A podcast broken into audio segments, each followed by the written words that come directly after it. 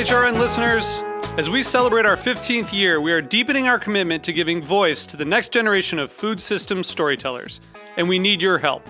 Our internship and fellowship programs help activate new possibilities for underrepresented and underestimated young people through experiential journalism, audio engineering, and production training. Through these unique programs, HRN helps food equity stewards build essential workforce readiness skills that expand their potential and foster economic mobility. Please consider supporting these critical programs. And with a minimum donation, you can be entered to win a dinner for two at an amazing restaurant in one of eight cities and tickets to a concert at a great venue in one of those cities. We have incredible partners across the country who have donated, as they also share our passion for helping to educate the next generation of food systems storytellers. Check out heritageradionetwork.org slash 15 to donate and enter to win today. That's heritageradionetwork.org slash 15 to donate and enter to win today. And make sure you donate before March 31st. Thank you. My Family Recipe is a new podcast from Food 52 and Heritage Radio Network, bringing you cherished heirloom recipes and the stories behind them. Listen and follow wherever you get your podcasts.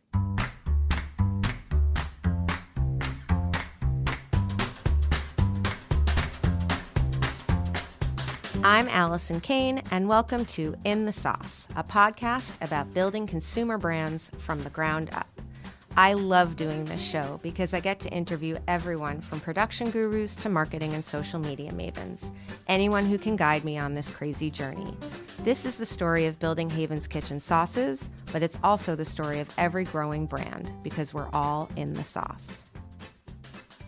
Today, I'm speaking with Carla Dunham, CMO of Foxtrot, the company redefining the convenience store with fast delivery, proprietary inventory technology, and the vibe of a neighborhood store.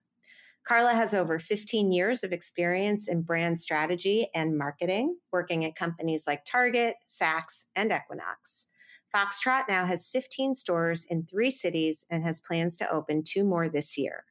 Foxtrot also offers the best of its favorite foods, goods, and curated gifts available for nationwide shipping via Foxtrot Anywhere. Welcome, Carla.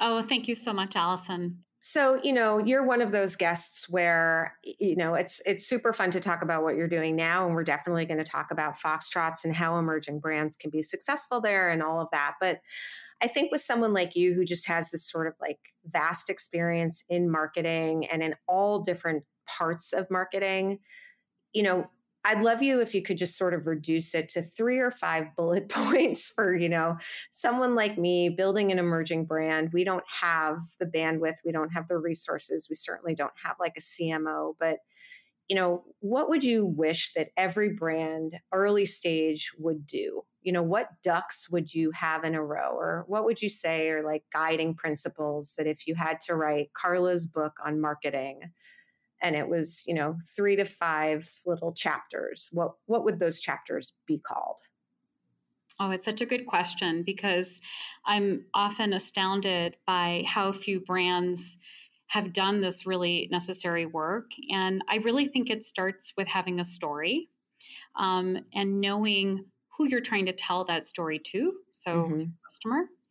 And that story has to be based on principles or values. Um, right. And those values then act as guardrails as you add chapters to your story or as yep. you add listeners to your story. Um, it sounds maybe a little bit um, like I'm giving you guidance as the as the English ex English major that I am, but that idea of having um, a point of view, which is in essence a story, right. is so essential, particularly in today's universe where products you know seldom exist simply as three-dimensional objects on the shelf right increasingly they they exist through the media of telling stories whether it's on a podcast like this or whether it's on Instagram or in social or other people interacting with your product. Um, but those are things that can literally be hammered out you know starting with a, a, founder kind of sitting in a room and, and trying to distill down what it is that they want to say and to whom right. do they want to say it and and why do they want to say it yeah and i think you know what what i often come to is you know with a brand like havens you know, uh, we always say like we're not just like a better for you pretzel. Not that there's anything wrong with being a better for you pretzel, but you know, our story is multi-layered and it can kind of come from a bunch of different angles. You know, there's a product story, there's a fresh story, there's a cooking school turned into product story, there's home cooking and the new the new home cook.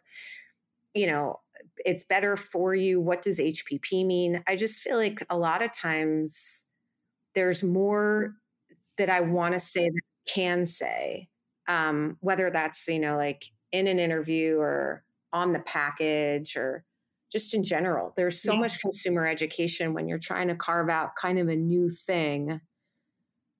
You know, wh- what would you say? Would you would you say, listen, just write it all down and like try to put things into buckets and then when you have an opportunity to like shine a light on one bucket you know just have it ready to go you know i mean yeah i think the first instinct is um, don't edit down you know i think that that's there's a tremendous desire you know particularly with young entrepreneurs i think to sort of think oh i've got to distill it i've got to distill it and the reality is, you know, for mm-hmm. many new companies, and, and, we carry so many of them at Foxtrot, they're still trying to find their customer. So right yes, you want to you want to have a an organized method of, of or or or um, manner of presenting yourself. But I'm often hesitant to tell brands to kind of just say only say this and only say this mm-hmm. 20 times a day because the reality is you're going to have different points of intersection with your customer, right. um, and you're going to want to have stories that can kind of breathe and and moments of the brand that can unpack and be expressed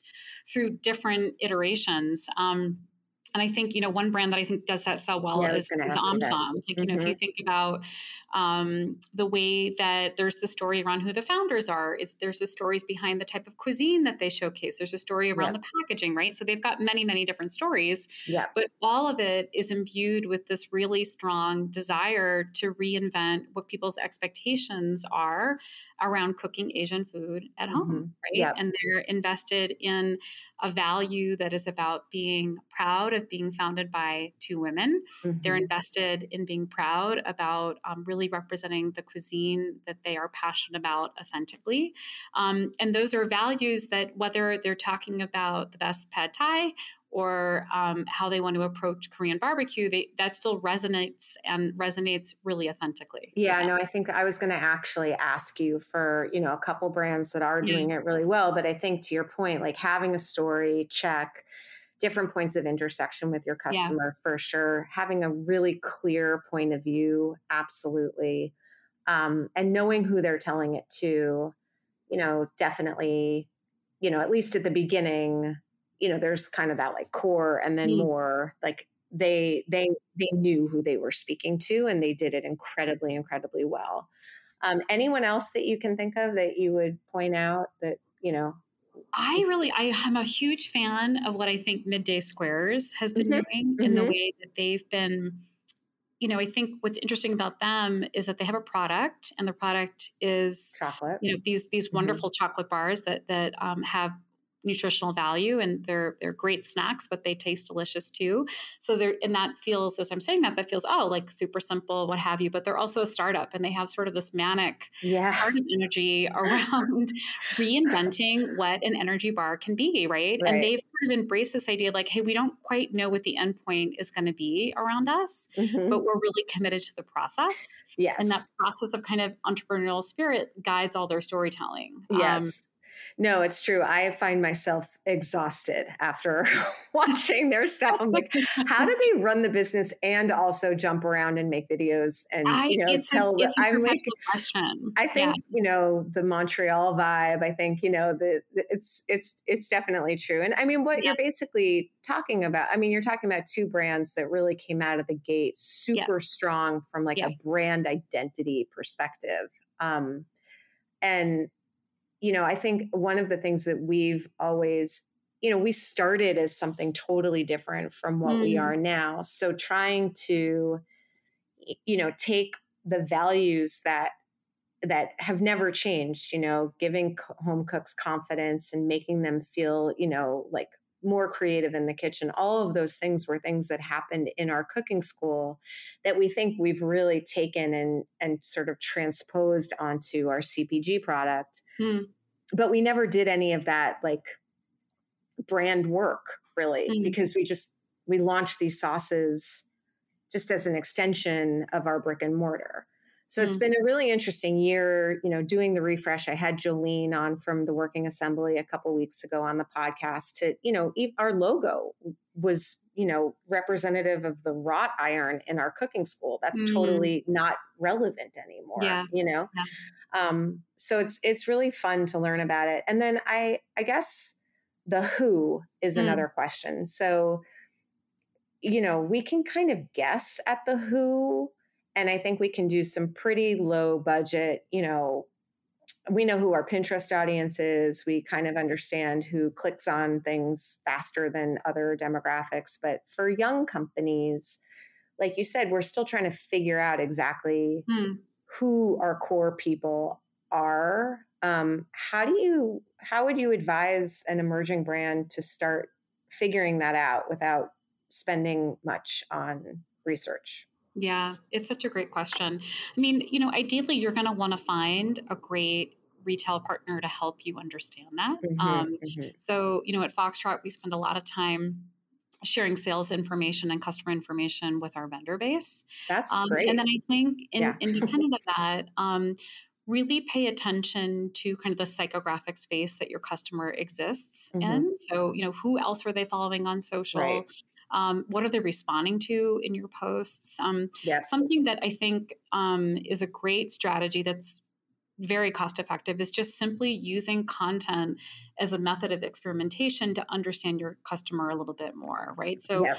polling and and maybe even just trying different visual expressions of how your brand comes across mm-hmm. and then to the degree that that you're able to get access to it i think really dialing in on customer reviews yes. and seeking them out proactively um, yeah well that's why i don't know if you listened uh, I, um, I, my guess is that you didn't because you are a little busy, but I had um, Analia from who founded Social Nature yeah. on a, a couple months ago, and you know our social nature like um i feel like i should do an ad for them just mm-hmm. in terms of you know it's sampling but it's so much more than sampling we have 6000 customer reviews you know for a product yeah. that is not primarily direct to consumer and so much fun you know, going in there. Obviously, it's great because, you know, it's like a 4.8 average or something like that. But even, even, you know, the, the fewer star ones are have consistencies across them. You know, they expect the gingery miso to be more miso-y. Mm-hmm. Literally, you know, uh, it's yeah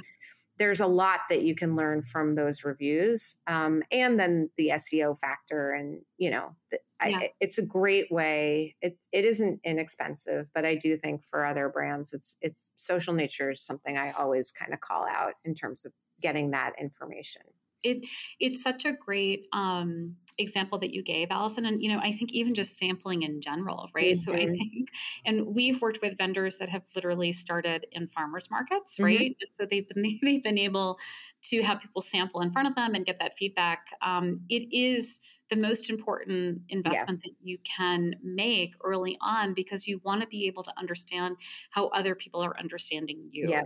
Um, and, and it's really important for that. founders Yes. You know, it's yeah. really, I mean, I did, I, I did hundreds of Whole Foods demos mm. and knowing, you know, people being like, what do I do with this was like confusing to me because it was so obvious that you squeeze it on mm-hmm. something yeah. but that wasn't what they were asking right they were asking like how do i how do i bring this into my life other than yeah. like if i eat just am eating steak um, and that's on us and and i think a lot of times founders you know again myself included you know obviously you put this on a grain bowl you know but like that's not how consumer behavior is it's it's i mean what have been a couple of other sort of in your experience like what surprised you? Either you know it can be negative it can be positive just in general like about consumers that maybe something you took for granted you know 20 years ago or 15 years ago that you definitely do not today i think just the overall need for transparency um, mm-hmm. you know and that and i mean that in many forms so you know i think the events over the pandemic and beyond you know have really brought to the forefront an expectation on behalf of customers that they understand what a brand's values are right. and that those those values have been clearly stated and that's everything from you know it, it, at its most ambitious how do you make sure that you're providing for an equitable workplace and then i think it's at the most pragmatic around like how are you talking about the ingredients mm-hmm. that you have on your packages and how are you being upfront about how you're approaching sourcing right. and how you're working with vendors so i think that's just this notion that you have to have this ongoing dialogue with your customers and your employees um, is I think one of the most exciting things to to hit uh, yeah. the, the customer facing world because it's just a great way to get closer to your customer. You've got to be willing to do the heavy work. Yeah. Um, and then I think you know I've always said this because as you alluded to in my in my introduction, I started in fashion, and I think one of the things I really learned about that um, was never underestimate the customer's sophistication. Mm-hmm. I think sometimes we can think, oh, the customer's not ready for it. And I've always been impressed by how, when presented intelligently and thoughtfully with great communication, like a customer will follow you. Right. And I think um, that need to always be focused on what's delightful, what's interesting is another area that has just been compressed and accelerated in today's media universe. Yeah. Okay, my final question about sort of marketing in general is that we find ourselves being quite reactive mm. to all the opportunities kind of around us. And I'm sure other emerging brands have this too. That means anything from like, how does our product play into a trend that's on TikTok to someone has a great opportunity for you know partnership to you know and i think part of it it feels and we know that it's going to feel pretty intense for the next couple of years but i think what we're trying to do internally is build some structure in like okay we know we're launching a new sku in whole foods in april. How do we build a campaign around that? Like how do we not kind of be all over the place responding and reacting, but how do we sort of say, okay, we know that new year, new you always mm-hmm. happens in January. So, mm-hmm. what does that look like for Haven's Kitchen? What does it look like in social and email and, you know, SMS and, you know, all of our different, you know, all the different places where we live?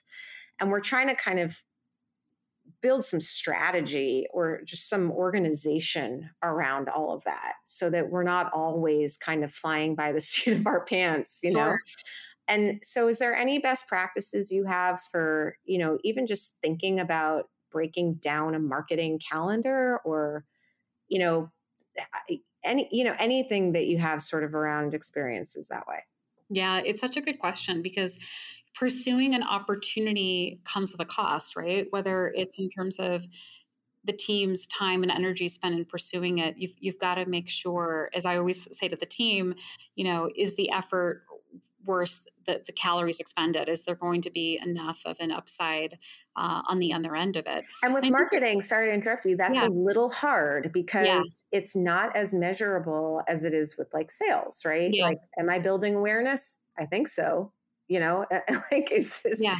is this generating excitement i hope so you know no, for sure. And I think it really has to be grounded in what is the business strategy that is currently funneling or, or, or driving your growth mm-hmm. and how closely or you know how distantly is that particular opportunity connected to it right i think if you're talking about doing something um, exclusive with an established retail partner and it's a way for you to get additional shelf space or attention that makes a lot of sense right? Because you've already got a core customer it's a chance for you to maybe drive more trial through that channel. Mm-hmm. but simply you know jumping on as you said like a tiktok trend that um, it doesn't it doesn't always mean that you're going to reap the rewards of, of sending your organization into a spin. Yeah. So i i really what we've done and, and what I've done in the teams that I've led is really ground that desire to be connected to the now against where are you ultimately going in your brand and your growth trajectory and what right. is the strategy that you're pursuing and that can help you better assess whether or not it makes sense to do, do these little things yep. and, and yep. do something a bit opportunistically. Yep. Okay. That makes a lot of sense. Okay, we're going to take a quick break. Then I'm going to come back and we're going to talk all about Foxtrot, but also how emerging brands like ours can be successful there and what you're looking for. We'll be right back.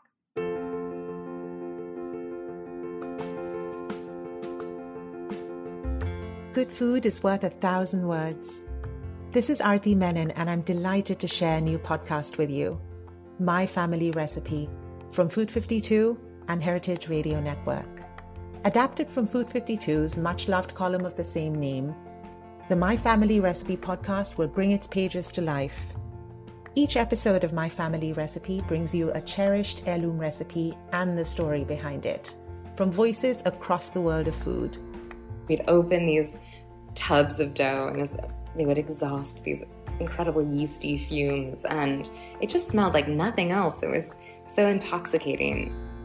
I'll interview writers and chefs, parents and children about what's passed down along with the foods that we know and love. Chinese people aren't like born with a download on how to like velvet chicken. You know, like that's not something that just like comes to you. Listen and follow wherever you get your podcasts. I'm back with Carla Dunham, CMO of Foxtrot. Okay, so I was talking with Matt Weiss from Wind, uh, Rind a couple of weeks ago, and we were talking about all of these fast delivery apps. I don't need to name them. They're like, there's a lot. I'm in New York City. There's like a new one every day. Um, and it is definitely different from Foxtrot you guys have brick and mortar spaces you are you know food focused it's not just sort of like i need you know avocado and toilet paper in 15 minutes. Um, but did it start that way? And what's kind of been the evolution? And it feels like you are embracing the brick and mortar more over time a little bit and i'm just kind of curious about the evolution yeah, for sure. Um, we did start actually as an app, uh, an on-demand uh, delivery service, and and we grew into stores. Um, and with that on-demand expression, at the at the core of it was this idea that it should be much easier to get great things that there shouldn't be this kind of barrier to, to finding the best local bakery right? Or mm-hmm. you shouldn't have to go 30 minutes to to get your favorite chocolate chip cookie that should come to you in, in today's universe. And that desire of really making convenience better is definitely at the core of what we do we are big believers in having a retail brick and mortar presence. Um, and there are a couple of reasons why. One is that it's just a great way to connect with your customers uh, mm-hmm. uh, in person every day and for have and to have them experience the brand fully as you intended. We often talk about our stores as being billboards for the brand. Right. Yeah. Um, hundred. I think of stores as being billboards yeah, for the brand. Yeah. Absolutely. And and that extends really through all day parts, right? So like we're the place you go for a great cup of local coffee first thing in the morning and local pastries. You come back midday for a snack or some of our cafe food and maybe come back in the afternoon for you know a, a bag of uh, our own potato chips and in the evening we're, we're around for delivery. Right. I, I, think that you know the reality is we work we live in a world where customers have many different ways of interacting with with retailers and and, and who are omni-channel uh, throughout the day. And mm-hmm we love this idea of being, as we've been increasingly calling it, being ubiquitous and kind of right. seamless in that, that we're really channel agnostic. Mm-hmm. Um, but we believe that our proximity and our intimacy with our customer, which is powered by our own app. So you can come into the store, you can um, order a pickup order through the app, you can order, get your coffee uh, ready for you. So you just kind of scoot Go in and, and scoot out. Mm-hmm. Um, and then that app also, of course, powers our on demand delivery business. That proximity and intimacy with our customers regardless of channel, just gives us greater insight around what kind of products to be carrying, how to serve them better, and frankly, how to reward them for coming back and shopping with us, both in store and online and our stores are, are great acquisition channels. I mean, people come yeah, in for sure. They they fall in love with us, if, if, I'm being honest. Yeah. And and then they're in the app, and then all of a sudden, you know, they're they're a, a perks customer. They're part of our loyalty program, and they're getting delivery for free. And and it's sort of like well why not? I sh- of course i should be shopping at foxtrot first. Right. Is there a difference between the in real life shopper and the app shopper? You know i'm always thinking about this because like we were talking briefly you know w- with a snack with like a you know a late night snack or something you know a salsa or a hummus even right? That like everyone kind of knows what it is eh, you know you're having a few people over uh, you know oh i don't have hummus and I'll, I'll, buy some grapes while i'm at it kind of thing and you you do it on the app and that way you don't have to run out to the store or the bodega or whatever. With us it's a little different because we you you end up having to spearfish us a little more. We're not in a category that's obvious. We don't come right up you know we've worked really hard for many years at Fresh Direct to sort of be at the top of the page when you type in sauce, but that's not going to happen on on one of these apps. Mm. It's just mm. they're just too, people aren't buying us that way. So you have to know that we're on this thing to go find us. That said, I think there's a lot of opportunities for you know 15 minute delivery 15 minute dinner you know where it, if the app can put together a couple of meal options that use our chimichurri or whatever it is. But you know, I think that's a little bit in the future. Um, but I'm just wondering, you know, whereas the in real life shopper for us, you know, they see this beautiful fresh sauce in a pouch. It's in the middle of, you know, all of these other kind of meh things. It's you know that's a great experience for our shopper our package is different the flavors are different the product really shines through. Would would we be different? Like would the experience of us be different for the shopper in store versus the app shopper? Are they different in general? Do they want different things? Are they coming on you know with different needs? Is there a big overlap? Like i guess talk about the differences for you guys with the shoppers and then maybe we can hone in a little bit on like how it, it would affect a product like ours yeah for sure you know i think there's there's the obvious difference in, in terms of what people are seeking, you know, when they come in first first thing in the morning and they are not getting coffee, on the app. Yeah, right. that, that's, a, that's a very different transaction than than right. somebody um, being at home and, and thinking, oh my goodness, what's for dinner? Right. I, um, what we have seen is that our app um, skews really high with regards to newness and discovery mm. um, and a desire to be educated around the products that we're selling, whether it's a bottle of wine that our sommelier handpicked, mm-hmm. whether it's the latest. Um, pizza that's been flown in from Naples. They, mm-hmm. they want to hear the story behind it, and it does drive trial. Cool. But I should say that um, we have increasingly been looking at um, bringing that that sense of discovery to both of our channels. So we've been playing in store around how we merchandise, for example, cheese and charcuterie and wine. You know, those are three categories that used to sit mm-hmm. apart, right? And now we're sort of bringing them together and, and telling stories around why this bottle of wine with this particular cheese and and right. and seeing it as being this thing where our expertise can really help drive a decision both in store and online. Which is so great because, yeah. you know, we've been talking about, you know, cross merchandising is just notoriously challenging mm-hmm. and, you know, off shelves and, you know, you have a slot, you have a space. And, you know, what we always say to buyers is like, put our ginger miso next to salmon and tofu. Yeah. And not yeah. only will we sell more ginger miso, we will sell more tofu you know, but yeah. that's like a whole thing. Like yeah. it's very hard for brick and mortar to do that. I understand it. It's labor, it's organization, it's a it's a calendar. Whereas, you know, online on Fresh Direct, for instance, they literally do a picture of mm-hmm. miso, mm-hmm. a picture mm-hmm. of tofu, and they show you a picture of dinner, and you click buy, and it adds all three to your cart, and you get a recipe. You know, we were always kind of thinking like, how to how do brick and mortars take all of that amazing e-com, you know, juiciness and put it into stores because it, Yeah. because that will keep people going into, you know, brick and mortar locations if they feel like they're getting that from, you know, otherwise there's no reason really to go into a store, Yeah. you know.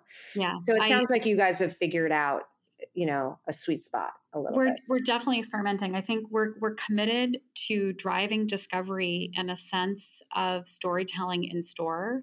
Um, and I think what's exciting is that there have been so many changes, you know, technology wise, that enable this to be um, powered more effectively, right? And I think that's part of our. We see our approach to merchandising not only being unique in terms of what we carry in store, but also how we present it. Um, and, and we love to tell stories Yeah. around the products. How different are they from, you know, city to city? You know, how much are you learning about regional differences between, you know, what kind of pasta or like if people are, you know, more keto or whatever it is, you know, is the consumer sort of the same or there are you seeing really big regional differences in in what they're choosing? There are definitely regional regional differences, and I would argue even within regions there are store differences, right? Like they're Mhm. just subtleties. And I think we um, assort our stores. About twenty percent of it is local. Mhm. Um, so you can imagine just like what that means in terms of the best local pizza or local wine, local beer, local ice cream is a big category. Mhm, and mhm. we have you know consciously made the decision to invest in that approach around merchandising and then our store formats um, really give us this enhanced flexibility where you know if we know that that particular area skews more pm you know we can Mhm. offer more local beers if you will so hyper focused in investing and making the store a space that makes a lot of sense on the daily basis to our customers that are in the immediate area And so, in addition to local, I guess, you know, what else are you looking for in the brands that you're choosing? You know, and, and is there, you know, I feel like, I feel like retailers right now are, are very much torn between sort of margin and, you know, logistics and not having too many different things coming from too many different places because of supply chain issues but everyone needs to have emerging brands and innovation and be sort of a place of discovery and excitement and it's almost like everyone's trying to figure out that the balance there and sailing that boat a little bit like pulling in the sail letting out the sail so Mm. it sounds like you are um, again finding a really nice sweet spot between sort of making really good business decisions because you have very very con- like good data but Mm. also picking brands that have good stories and you know are doing something different um, so is there other stuff that you look for when you're when you're sort of out there selecting brands And I think I think you hit on the the the the high marks, right? I think another way of saying it is our stores are not huge. Um, you know, we don't have 50,000 items. We have, you know, depending upon the store, around 1,200, 1,500 items. right So every item that's in there really has to earn their stripes. mm-hmm. And um, and with that, we we know that we have customers who come in and visit us not just once a week, but once a day. Mm-hmm. sometimes several times a day, depending upon uh, where they might be in, Yep. in their relationship with us. And we know that we have to really keep them abreast of what's happening, what's new, what's exciting. So we do really make an effort to continually test and learn um, so that new products are flowed in really frequently and Right. it just allows us to be not only seasonally relevant but but ultimately on top of trends that have just grown on our shelves whether whether it be um, plant-based snacks and an emphasis on plant-based protein or the non-alcoholic category those are those are areas that even a year ago were just emerging and and now have have steadied themselves and become real drivers within our Right. store Yeah. No, I mean it sounds really fun. My my brain is, you know, I'm I'm getting excited. Um you know, just because I think that there are there are categories that are big and wide and are are constantly they have new players, you know, I'm thinking like, you know, ready to drink, right? Like there's there's a lot of new beverage there's um, very limited space. It's you've got to have sharp elbows. It's a little bit sink or swimish. You know, you've got to have a lot of cash to to Mm. make it work pretty quickly. You need to get distribution pretty wide pretty quickly. You know, and then there's sort of the the snack category, which again is very um, very busy, but has a lot of you know brand loyalty. I guess we don't really have a category and i and i don't know that we even realized that when we i know that i didn't realize that you know when when i remember someone being like well who what who's the buyer in the store? Like where does it go? Yeah. i remember being like oh i don't know. We'll figure it out. Um you know and i always go back to hummus which you know in 2009 there was no category for that either. There was no buyer. There was the consumer didn't know what it was you know retailers had no idea where to put it and now there's you know a 10 or a 20 foot set in every store in america. So you know my my bet is that sort of the meal you know the meal solution the fresh convenience the, you know fresh sauce things that make make you know making dinner easier and more fun are gonna are gonna be a thing. They're just gonna take a little time. Yeah. um, and it sounds like you know you guys are really thinking about the categories that are worth investing in so my guess is that some of your i guess i'm sort of answering my question a little bit but in a way like the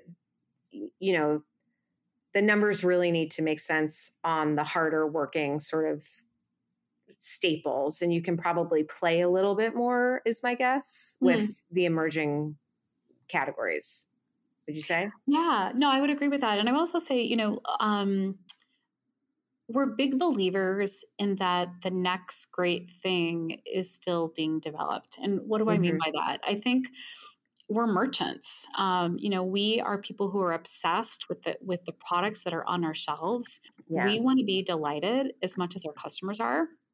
We have Yeah. this really absurd um, ta tasting pr- process where, like, something before it gets on our shelf has to be tasted by I think it's like four different people. right Um, and that sounds crazy, but it's all this notion of like, do we believe in the product? And I think right that's where too and i said this i think at the beginning where if you're an emerging brand it's so important to find a retailer who can also believe in you Mhm. because we consider ourselves to have a really trusted relationship with our customer and we take it really seriously. Yep. Um, you know we we have the good fortune of being able to see a lot of different products and we care about the products that are on our shelves but we also want to make sure that our customers feel like they're having a riskless shopping Mhm. opportunity right? Like that they just know like okay spot if it's here in foxtrot it must be good. Yeah. yeah it must there must be a reason that it's here and and i think for a category such as yours where like that's so tied to customer uh, behavior that is just emerging right? Like we're Mhm. just starting to eat that way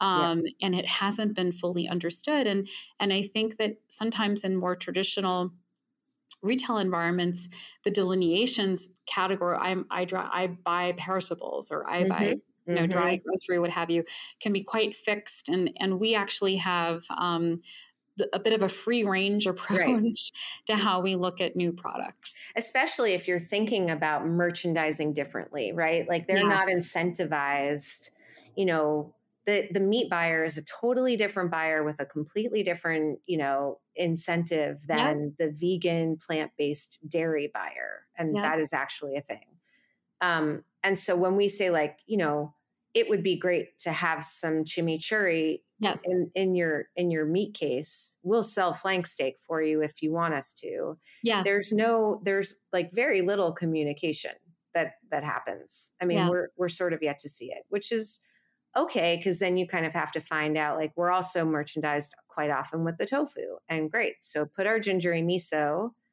next to the tofu and do a promotion and watch the magic that happens um, but it sounds like you guys are kind of creating this sort of like ultimate grocery store because you also have all of that e-com DNA, which is, you know, I think a lot of the grocery stores are trying to figure out that piece. Sure. But yeah. it's, you know, adding something on instead of it being built with it in in its bones. Absolutely. Yeah. Absolutely. And I think we have the good fortune too that you know, we're not just an e-commerce company, we're a tech company. Right. And, and I think that's a really important piece to surface here too. We've made real conscious decisions to invest in a best in ta- best in class engineering and technology team, and they are just obsessed around what should the shopping experience for grocery mm-hmm. be like. That's a really and, and, it goes down to like I mean everybody's had this experience. Right? You want to go online, you want to get a great bottle of wine you, you, what is the experience of actually finding that online? That right. is the piece that's going to help you feel like, oh, I found the perfect bottle of of um, Pinot Noir versus, right. oh my goodness, I didn't know what I wanted to get, so I just got a bottle of Chianti. Right? Those are very different levels of satisfaction, and yeah. and it's fully connected to what is the shopping experience. Right, and I think it's also connected to the difference between you and the fifteen minute folks, right? Because yeah. the the person who's on there to get something in 15 minutes might not be trying to find the best bottle that pairs with the best cheese. They just want their wine now, you know, and it, it, it it's probably going to start to parse itself out at, you know, just the ecosystem, which I think is kind of interesting to watch is, mm. you know, why would someone go on this thing versus that thing? And, you know, how are they shopping a little bit differently and you know it sounds like you're focused on something a little different which is great for a brand like me um, which leads me back to me um, so you said at the beginning that you know you share data with your brands yeah. and that you know that's by the way somewhat unusual which I, I as a newcomer to this industry i'm like wouldn't they want us to know everything so we can just mm. like max out for yeah. them um, but inevitably, you know, there are very few where you actually get basket size and what else is in the basket and what's the average you know who are these consumers and what else are they you know interested in and how often do they shop and all of that stuff is really helpful for brands because we can just keep improving ourselves so i'm curious you know how you work with brands and like what kind of data oh, you know what and even if it's not Foxtrot, like what are the things that I should be asking retailers that can help me make it better for you? Yeah, for sure. And I should say this is a program that's just emerging for mm-hmm. us. Um, we've we've kicked off a new um, vendor program where we're really charting the growth that's ahead for us as a company and working with vendor partners who will be part of that growth and kind of really approaching it is how do we grow together, right? right. Like we know that that we're on on the cusp of really addressing uh, an emerging market of people who want fresh groceries but don't want it to be a laborious, you know, mm-hmm. week long trip. Um, but they also value quality. So mm-hmm. it's it's not just about a speedy delivery; it's about um, a quality delivery. Yeah, um, for sure. And I would say, you know, part of what we really want to focus on with our vendors is number one, how productive are they selling? How and where are they selling? And how are they selling? And what do we know about how that compares to our core customer?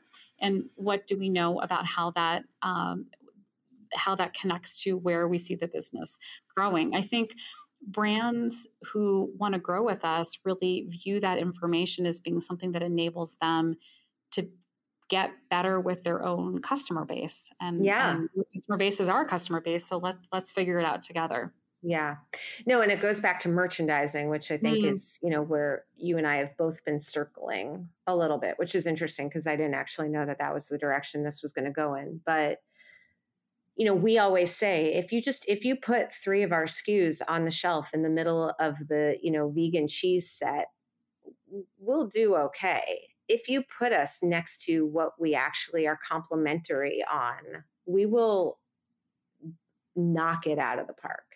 And not only that, but we'll also sell the other thing that you put next to us.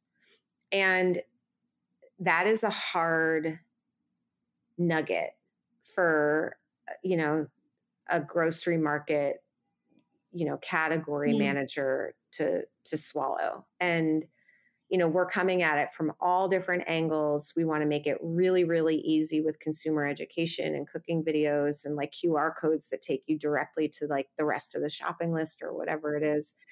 Um, but if you, I mean, just I mean, if you want my advice, um, Foxtrot with all your data and your, you know, best in class technology, yeah. like being able to take the e-com experience for a consumer who's gotten used to shopping across multiple categories and shopping by meal as opposed to shopping by like section of the store that's a huge opportunity you know for you but also again for us and that's what we're banking on we're banking on you know people realizing that meal kits are really restrictive they've got a lot of waste they you know they don't encourage learning or creativity.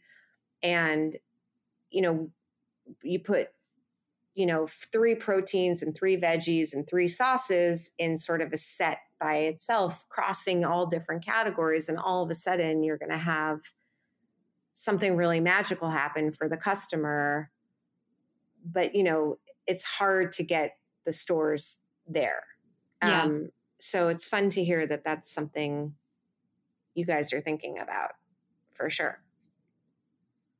Yeah, I mean, I think it comes down to understanding your customer and right. how are they shopping you um, more psychographically, more behaviorally. Um, and we have the good fortune to have a, a really strong customer insights team, and, and they are heads down, um, focused on uncovering that and then sharing that insight back with our merchandising teams. Yeah, which is very, very cool. Okay. So we've talked about Foxtrot.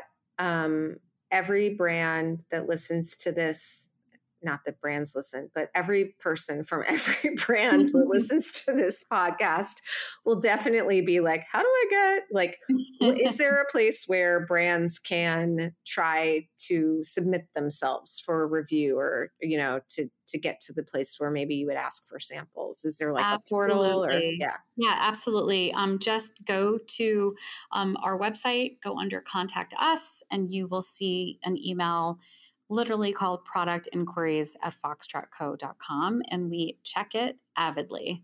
Awesome. Um, okay, now that we've done Foxtrot, let's go back to your 15 years of experience. Yeah. Um, if you were, you know, building a new team at an emerging brand, let's say you can't hire anyone really, but you know, right now there are I can just even social alone. There are mm. three different Instagrams. There's TikTok. There's you know Facebook groups. There's you know YouTube, which I guess is arguably a search engine, but also sort of social to some extent, right? Like there's all of these like all of these places for you to be, and my guess is that most of us in the early stages have figured out, you know, we're less TikTok, more Pinterest, mm-hmm, or you mm-hmm. know, we're probably not going to. There's not going to be that much for us to talk about in Facebook groups, although it's a really interesting place to play. Like we're finding we have like 1,500 members now in this Facebook group about cooking that I didn't even know was going to be a thing, mm-hmm. and yet somehow it's got it's like there's like something there that's very meaty and interesting. Um, but how would you you know, if you joined a team tomorrow and they had a product and they needed to figure out all of the questions that you started off with, you know, who mm-hmm. are we? What's our story? Where are we telling it? Who cares? How would you start? You know, how would you structure? Where would you even know to to begin? I guess. Yeah, I, I mean, I think this is the question that so many small brands really wrestle with, um, and I think it it has to go back to who is going to be your audience. Um, because the, the, platforms that you just ran through, each platform, I would argue, has a pretty different group. closely defined sweet spot with regards to um, their demographic. I think mm-hmm. a channel like YouTube is a little bit different yeah. because it has such SEO implications and it, it's more about discovery and, and alignment. Yeah. That's a long tail, um, unless it's pay, um, paired with paid in a meaningful way. So I don't think it's necessary to be in all places. I think it's it's just necessary to be in the place where your core customer is most likely to be, mm-hmm. um, and then to hone in on what is the content that they're that is resonating with them, and continue to to iterate on it, while also making sure that you're putting out um, imagery and messages that are only unique to you. Right? I think mm-hmm. there can be this tendency to say like, oh, well, this got engagement let me go back and and do this again so I can get a ga- engagement again. But I think the brands, as we've been talking about, that that um, kind of have driven outside results, and I would put Foxtrot in that too, are brands that are just sort of like, yeah, we are who we are, and this is this is our vibe, and this is how we're engaging on this platform. Yeah, yeah, yeah. It is really it's interesting. It's like it all kind of goes back to that knowing who you are and yeah. being able to verbalize that mm-hmm. you know i mm-hmm. think a lot of times with small teams on emerging brands it's like we all know who we are but if you asked us to sort of write those values down or like have you know clear sort of like identity statement of some yeah. sort you know and that's why you know the work that we did with the refresh was really important for us you know if mm. people listening haven't listened to the interview i did with julian a few weeks ago and you don't need a whole team a branding agency et cetera but you do need to ask yourself some fundamental questions and i think sure. carla your point is what are those principles can you give me an example maybe just of like you know how uh, what how you would what do you mean by a principle like if a principle turns into a guardrail for a brand is that you know we value creativity or we value you know entrepreneurship or or is it or is it broader than that or narrower than that?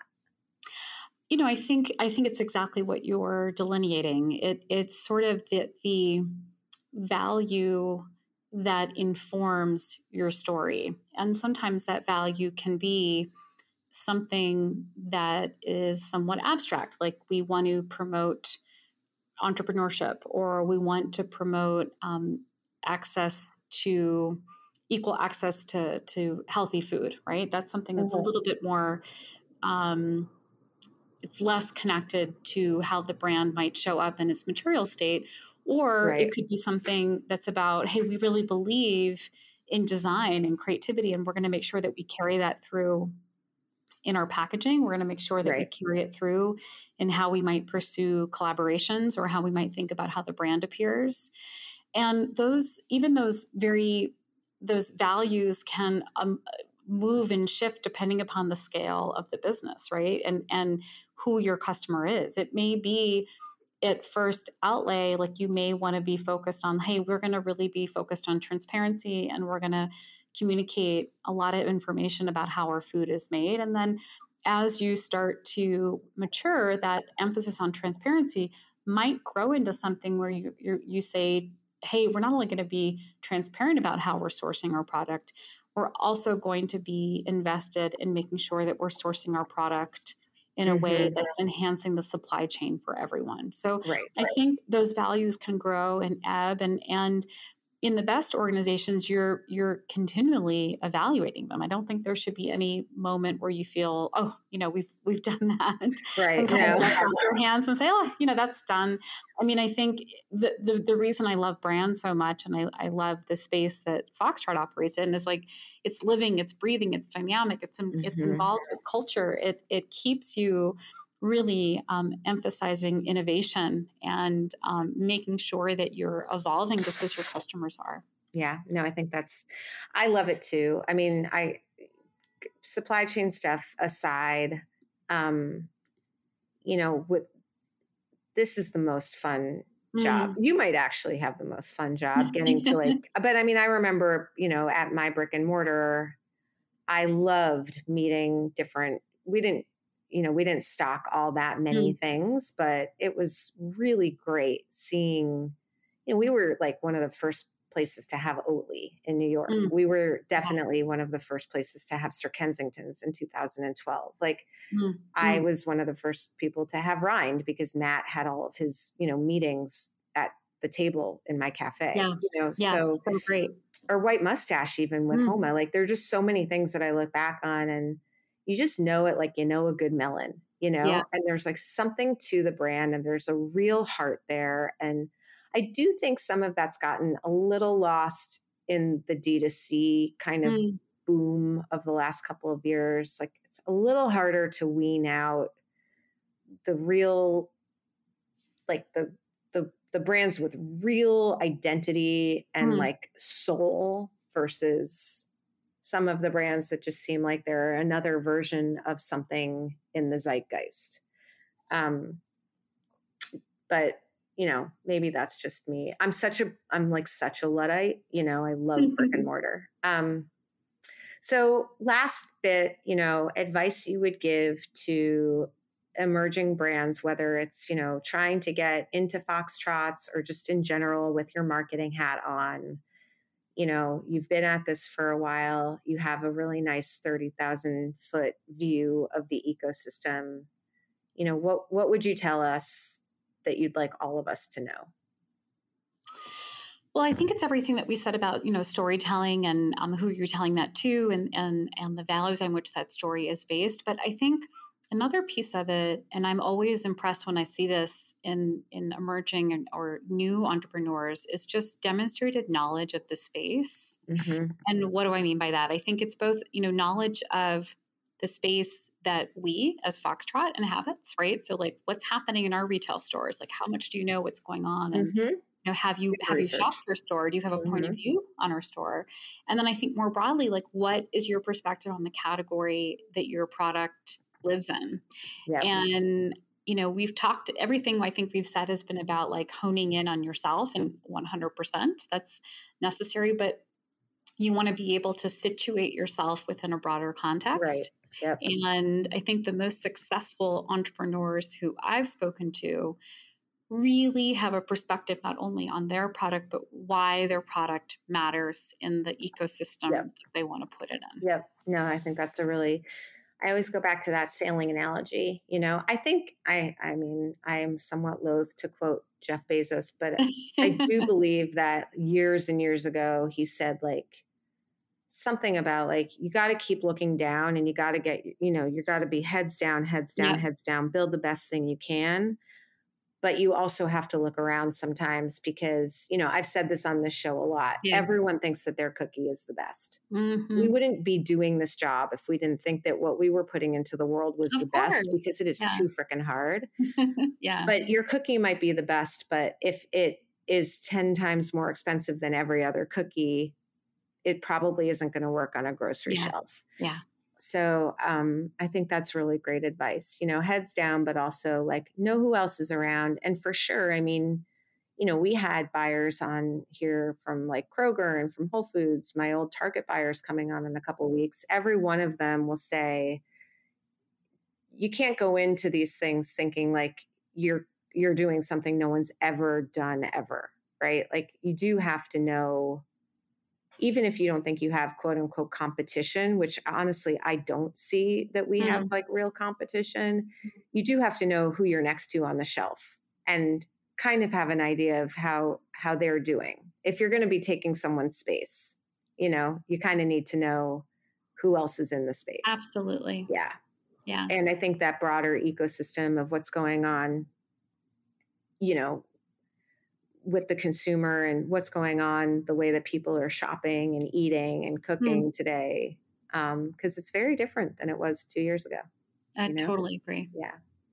This is amazing. Carla thank you so much. Um, i really appreciate it. It was you know really fun meeting you a few months ago and i've been looking forward to having you on the show and i'm sure um, my listeners will be really really psyched to hear everything that you had to say so thank you Oh, so thank much you so much, Alison. Thank you for the opportunity and just so fun to step back a little bit and talk about everything that's going on in this are you coming to new york soon I will be in New York really soon. i mean yeah, is fact, um, foxtrot it's Foxtrot. Um, we have every intent in being there as soon as we can. Okay.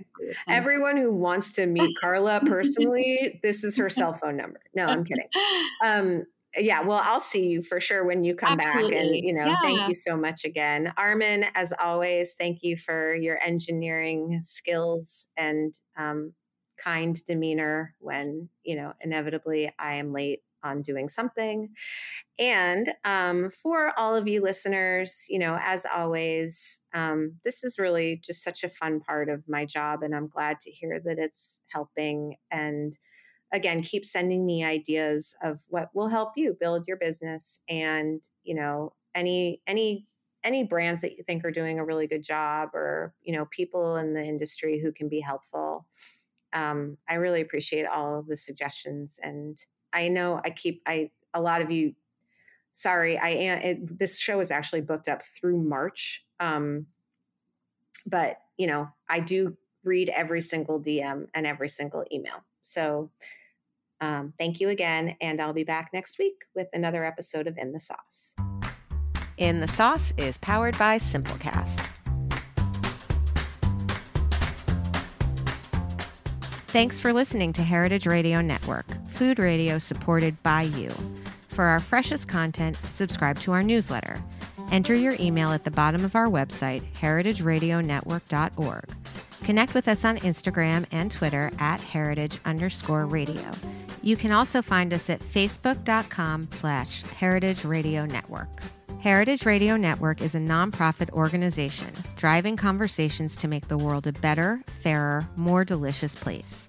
And we couldn't do it without support from listeners like you. Want to be a part of the food world's most innovative community? Subscribe to the shows you like, tell your friends, and please join the HRN family by becoming a member. Just click on the beating heart at the top right of our homepage. Thanks for listening.